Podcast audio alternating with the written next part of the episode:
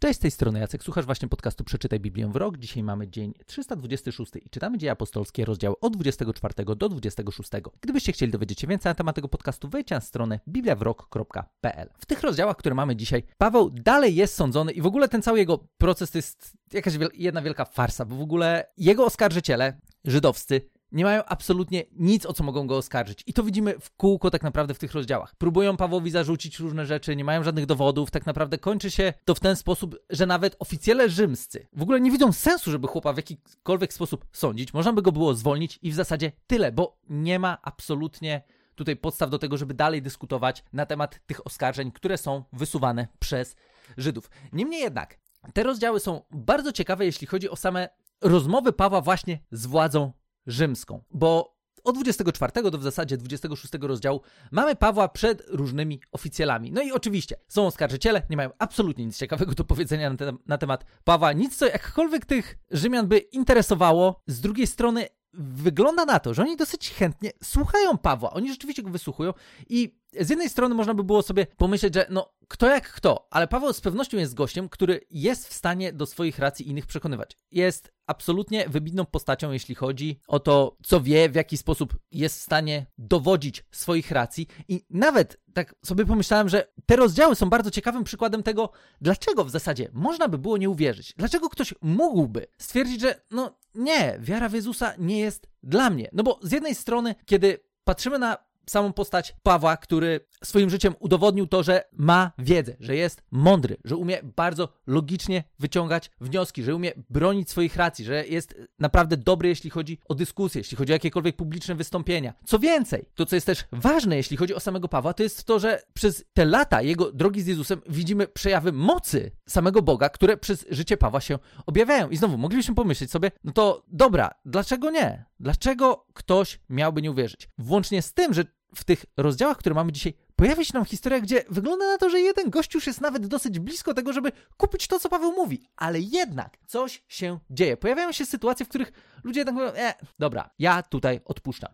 I teraz jedna z takich sytuacji jest w rozdziale 24, gdzie od wersetu 24 czytamy, że po kilku dniach zjawił się Felix z jego żoną Druzyl i jego żona Druzyla. Była ona Żydówką. Felix posłał po Pawła i wysłuchał go w sprawie wiary w Jezusa Chrystusa, lecz gdy Paweł zaczął mówić o sprawiedliwości, wstrzemięźliwości i nadchodzącym sądzie, przestraszony Felix przerwał. No teraz odejdź. Gdy znajdę czas, poślę po ciebie. Jednocześnie miał nadzieję, że Paweł wręczy mu łapówkę.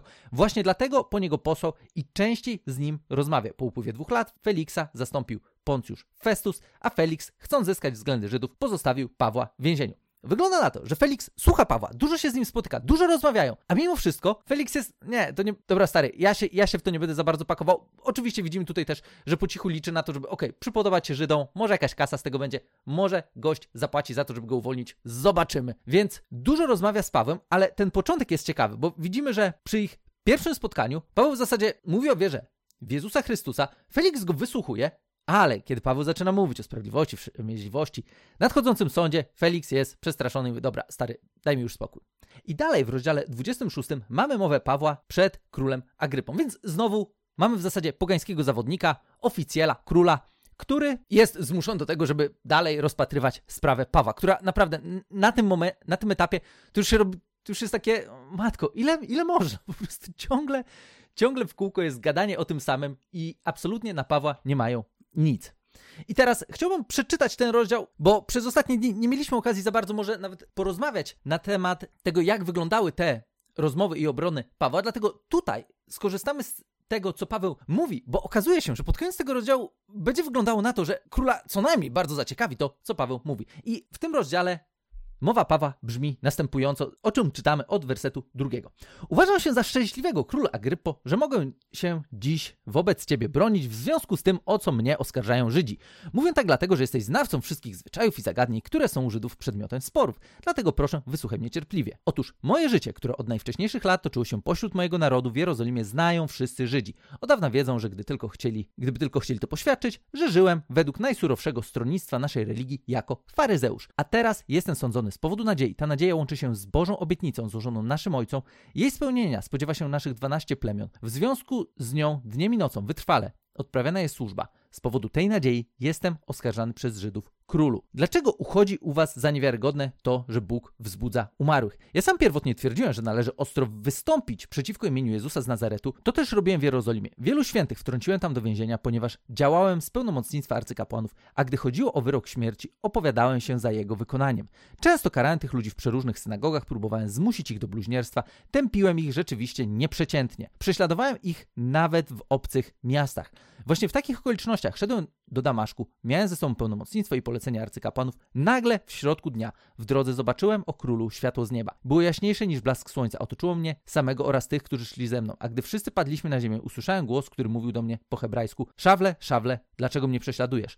Trudno ci wierzgać przeciw ościeniowi. A ja zapytałem, kim jesteś, panie? Pan odpowiedział, ja jestem Jezus, którego ty prześladujesz. Ale podnieś się, staj na nogach. Ukazałem ci się po to, aby by wybrać cię na sługę i świadka nie tylko tego, w czym mnie już zobaczyłeś, ale i tego, w czym ci się jeszcze objawię. Ochronię cię przed tym ludem i przed poganami, bo do nich cię posyłam. Chcę im otworzyć oczy, odwrócić od ciemności do światła i od władzy szatana do Boga, by dostąpili przebaczenia grzechów oraz otrzymali dział wśród uświęconych dzięki mnie. Dlatego, króla Agryppo, nie byłem nieposłuszny temu widzeniu z nieba. Głosiłem najpierw tym w Damaszku, następnie w Jerozolimie, potem na całym obszarze Judei oraz pośród pogan. Wzywałem, aby się opamiętali, zwrócili do Boga i spełniali uczynki godne opamiętania. Z tych powodów Żydzi schwytali mnie, gdy byłem w świątyni i usiłowali zabić. Ponieważ jednak Bóg mi pomógł, przeżyłem aż do dnia dzisiejszego. Nadal świadczę zarówno małym, jak i wielkim.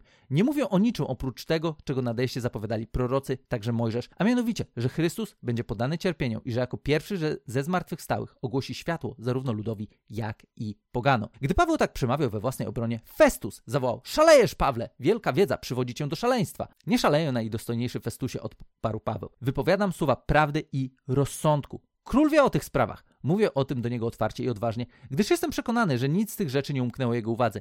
Nie działo się to przecież w jakimś zakątku. Króla Agrypo, czy wierzysz prorokom?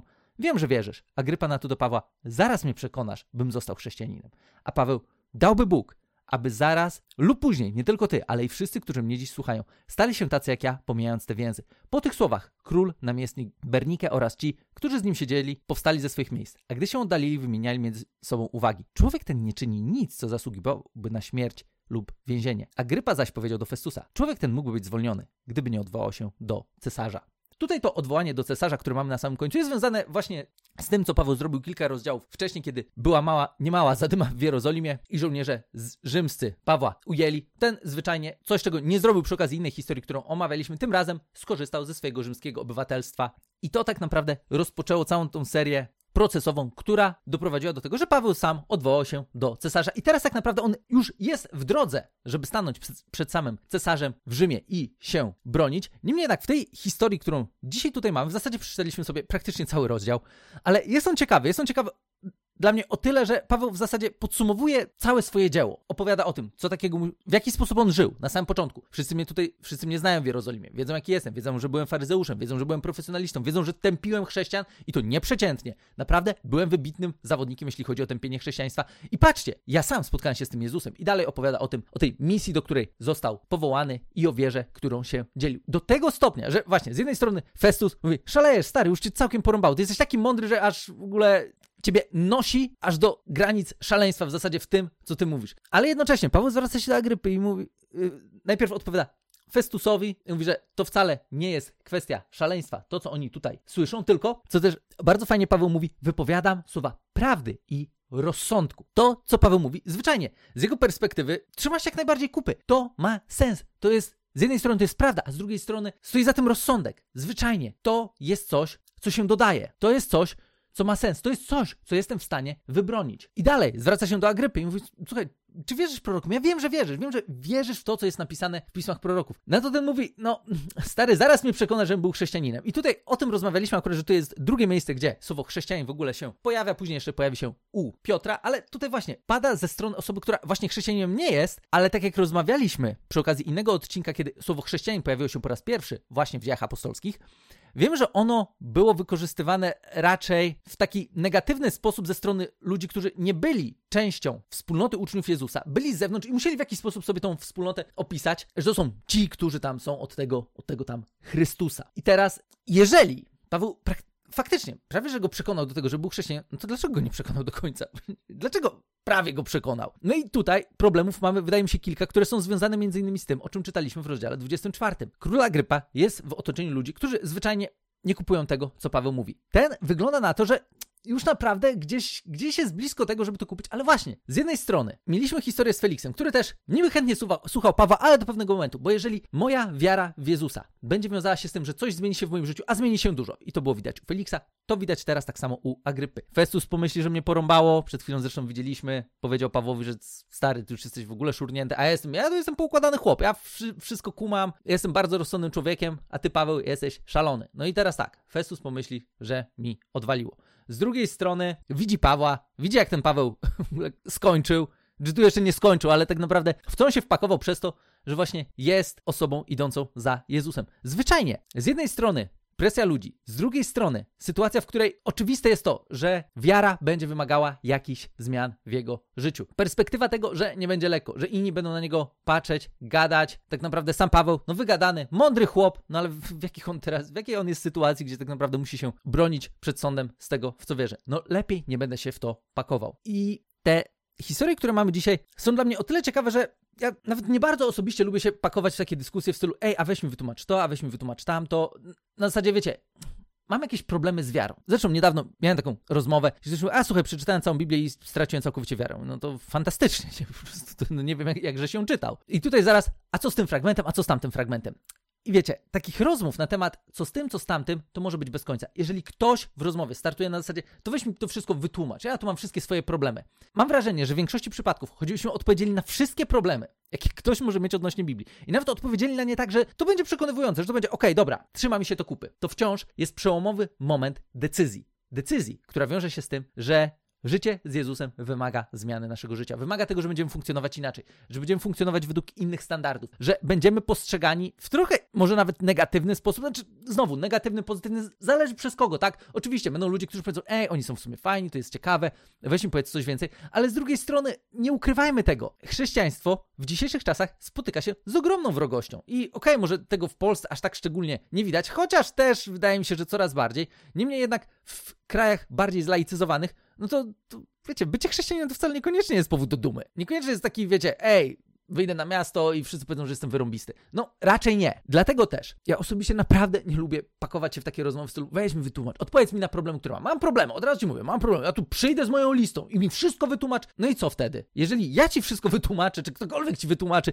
to co, nagle powiesz, okej, okay, dobra, kupuję to, dobra, wytłumaczyłeś mi wszystko, okej. Okay. I co? Bo dojście do takiego miejsca w końcu postawi nas przed decyzją. Jeżeli pójdę za Jezusem, to będzie mnie to kosztowało wszystko. Będzie mnie to kosztowało moje plany, marzenia. I teraz, ja nie mówię, że musi być zaraz, wiecie, ciężko, strasznie wszyscy będą się mnie czepiać. Ale zwyczajnie będzie to wymagało życia, w którym ja swoje życie oddaję pod kontrolę kogoś innego. Ja już nie trzymam łapy na swoim życiu. Nie jestem osobą, która wszystko musi ustawić po swojemu, tylko jestem tym, który podejmuje decyzję, że ktoś inny będzie decydował o moim życiu i tą inną osobą jest Jezus. I teraz, ja rozumiem, że to w przypadku wielu osób zwyczajnie wiąże się z obawami, no bo czego ten Bóg będzie ode mnie chciał, na pewno będzie chciał mi utrudnić życie. Temat, który poruszałem już wielokrotnie przy okazji tego podcastu. Jakie mamy wyobrażenia na temat tego, jak Bóg nas prowadzi, a jak faktycznie Bóg nas prowadzi. Ja ze swojej strony życia z Jezusem nie zamieniłbym absolutnie na nic innego. I jest czasami ciężko. Jest często tak, że wiąże się to z jakimś, nie osamotnieniem, z tym, że ludzie nie kumają o co mi chodzi. No okej, okay, dobra, może jestem dziwny, tak czasami do żony się śmieję, że może ja naprawdę głupi jakiś jestem do końca.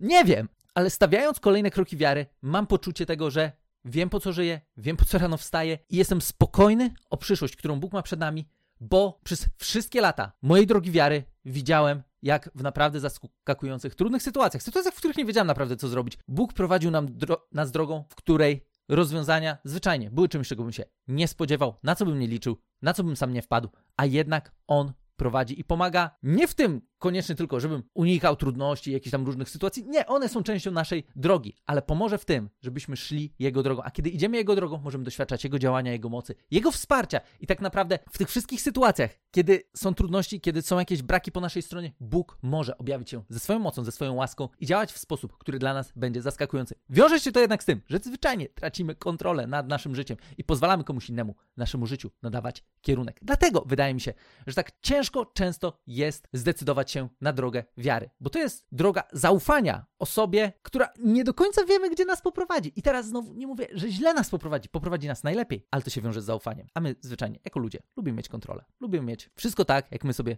zaplanujemy, tak jakbyśmy mogli rzeczywiście kontrolować wszystko, ale to już jest kompletnie osobna historia, że i tak nasza kontrola jest bardzo taka iluzoryczna, no bo co my tak naprawdę możemy kontrolować, na co my tak faktycznie w naszym życiu mamy wpływ. Dlatego też, tak naprawdę, rozsądną opcją jest to, żeby zaufać komuś, kto wie lepiej, ma większe możliwości i komu na nas zależy bardziej niż komukolwiek innemu. W zasadzie zależy mu na nas bardziej niż czasami wydaje mi się, że nam samym zależy na sobie samym, bo zwyczajnie Bóg widzi w nas dużo więcej niż my jesteśmy w stanie w sobie dostrzec i widzi potencjał, który wciąż jest do odkrycia, wciąż jest do zrealizowania, który pomoże nam żyć życiem, do którego On nas stworzył. Życiem, które jest prawdziwym życiem, które jest pełnią życia, które pomaga nam odkrywa, odkryć nasz własny sens i nie bać się tego, co przed nami, bo wiemy, że w każdej sytuacji jesteśmy w nim bezpieczni.